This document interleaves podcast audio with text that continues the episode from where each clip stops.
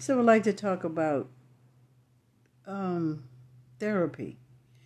You know, living ageless in therapy. So I had a chance to really think about that on another level that I had never thought about before. And um, so I wanted to share that. And what I realize is that sometimes people are are in situationships where they it's maybe not an equal give and take reciprocity. And so they one tend to take on the responsibility for everything sometimes. And they they have no peace. They have no peace because they're trying to control the other situation. So next steps let's go to therapy. So they go to therapy and you you know sometimes one may be willing to tell everything and the other one just kind of sit there being a thug a traumatized human unable to grieve. And so what i feel like sometimes because uh, i was talking to somebody just recently this this weekend really and very clear that she has childhood issues that she has not been able to actually heal because she's not totally ready to face the real hurt, like the core of the hurt. You could deal with the vapors and the the the the the the, the stuff around it, but it's about going into that space of where the real core of the hurt comes because that core eh, plants seeds and then those take roots. And so you have all these other parts that start unfolding as a result of that hurt. So you have to go into that cave or into that dark space and deal with that in order to heal. And so you know i feel like when people go in situations like that and they keep going to therapy therapy therapy get a little relief for a few minutes, and then they're back in therapy. Well, what I really realize is one or the other may be trying to elicit an emotional response from someone who is emotionally unavailable. And wrong answer. No, that's exactly what's happening. So one person is totally off balance, just really off their game, while the other one is like almost cool, calm, and collected. Because come hell or high water, they are not going to deal with the emotional hurts or that has put them in a position where they're emotionally unavailable. So they will continue on that same path and see that's where we come with that that particular sayings meet people where they are. And so when you come across a person that is totally emotionally unavailable, that's it. They're unavailable. I don't see there's any other way to say unavailable. So you losing your cool and screaming and kicking and all is not going to change it. That person has to make that conscious decision to go inward and do the work. And what can happen from that is finding out that the work is a lifetime journey to continue that process of healing. You don't just heal something and just walk away and say, okay, I'm healed, I'm done. That's not really how that works. Because what happens is a lot of times those past things that we think are dormant uh, for whatever reason we kind of compartmentalize them and kind of put them in different boxes and shelves in the in the mind. And we think that they're gone but they're not really gone. You know they just take on like another form. See thought forms. Thought forms so it forms emotions, actions, reactions. In some cases, it, it forms violence. I mean, it, it forms different things. And so going to therapy, until, not until everybody is on the same page and is ready to be released, releasing those things that's been holding them back, patterns, behaviors, and habits. It's just pointless. It's a moot point. Nothing is going to get done until that person decides, I want a better life. You know, another person or other people that, and I, I get it, you know, sometimes people become addicted to drugs really bad, and the whole family can come in and choose to do an intervention. I get that. I really do. Because no one nobody wants to see their they family drag. So they're trying their best to come together and find a way to help this individual. And you know, and speaking on that, July, uh, the month of July is uh, mental health major minority mental health awareness. So you know, this is with so much violence and spiking crimes and all that is happening, it's it's leaving a lot of people um, in a space of anxiety and and dis and dis- depression and and disparities and hopelessness. And so some people, if they can catch it in the beginning, um, coming up out of the pandemic, a lot of people, and then sometimes I hear on the news they're saying in the fall we may deal with that again. I don't even want to think that far away. I just would like to say that, you know, that it's a con- conscious choice to come up out of that allegory cave that some people have. They live in that allegory cave. And if that is their comfort, you can only offer a word of encouragement, but if they're not willing to receive it, that's it. It's a done deal you just walk away. And in the, in that interim, you keep your own peace and you keep your own happiness. You did what you could do, and that was that.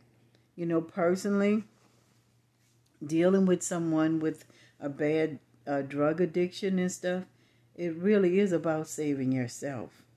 These people have to come up out of that on their own.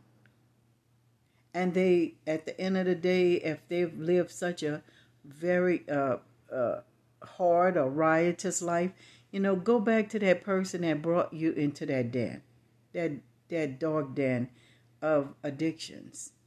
And you let them know how you feel about what happened to their life as a result of their reckless behavior or exposing them to these things that has ultimately destroyed any piece of happiness that they could have even thought about having.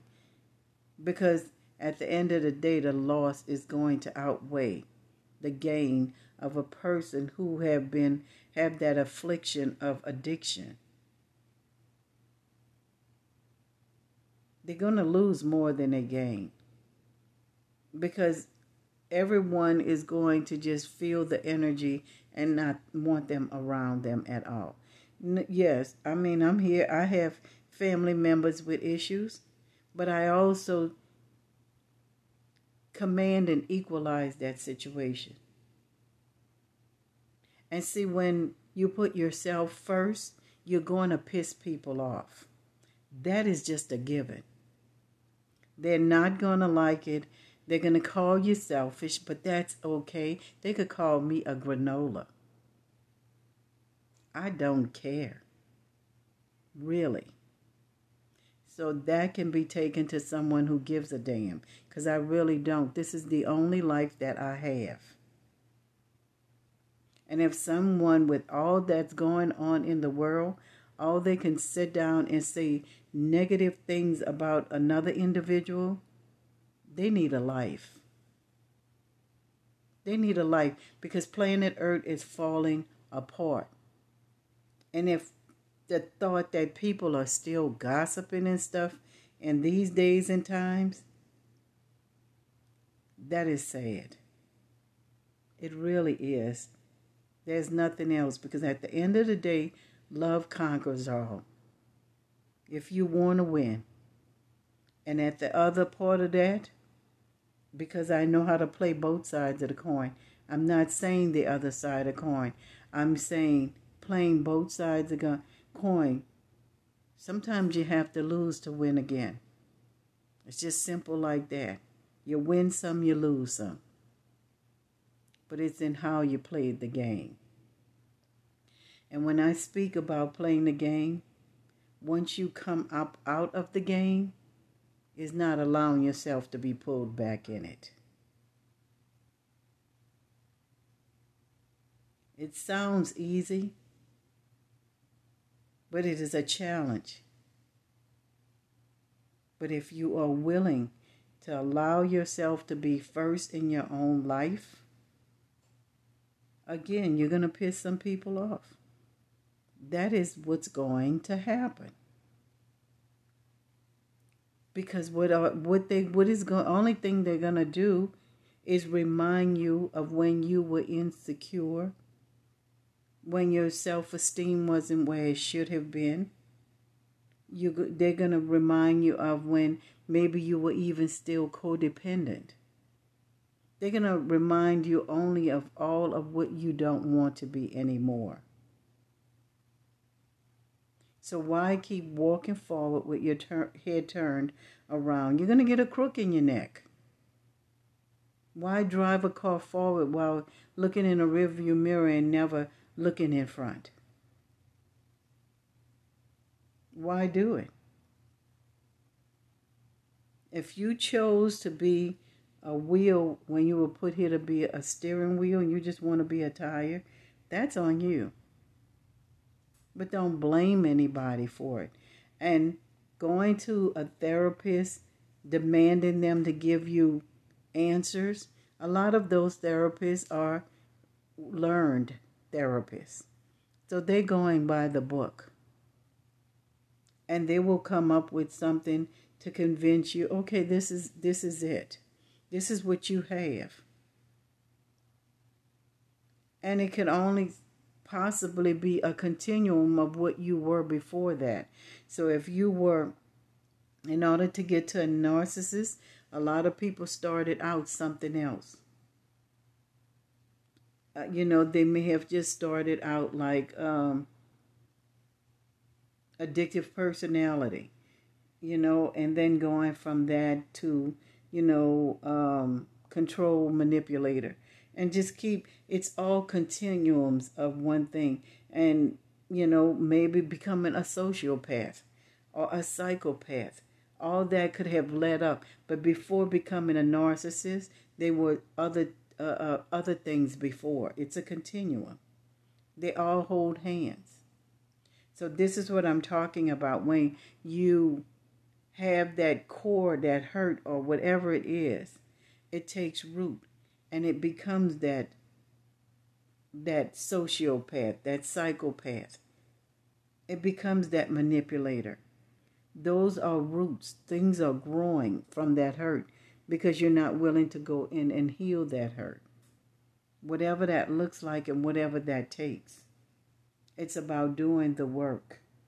So, I wrote something today about um, about next month being uh, mental health awareness minorities, and um, I also talked about um, if you see someone struggling, you know, step up and and offer to help them in some way. I mean, just offer to help them. Sometimes it's little things. Sometimes people have agoraphobia and they don't really want to come out of the house. But like last week, I have a, a neighbor and she's an older lady, and I used to see her when she would go out to the mailbox. I hadn't seen her for a few days. So I just politely took myself and walked down there just to see if she was at home and she was okay. And that's what it's all about. That that really is. That only took a, a few seconds out of my day to do something like that. So, in closing, I would like you to go to my website, fabulousbiscuitsandspilled And I have an offer for my recycled jewelry, the customized, because we get into the football season. And so I need to make some changes with customized and themed. Some things are themed because they're going to always be that particular color. But if some people want it in their own particular colors, I can customize. And I'm doing those 50% off. So I think it's really a great deal. And um, hopefully, you know, you go to my shop and you can see some other services that I am offering. Um, press release as well as dream interpretation something my grandfather passed on to me very young and i still enjoy doing it and um, also the, the 50% off is there. So I would like to close in saying, My divine salutes your divine. Namaste.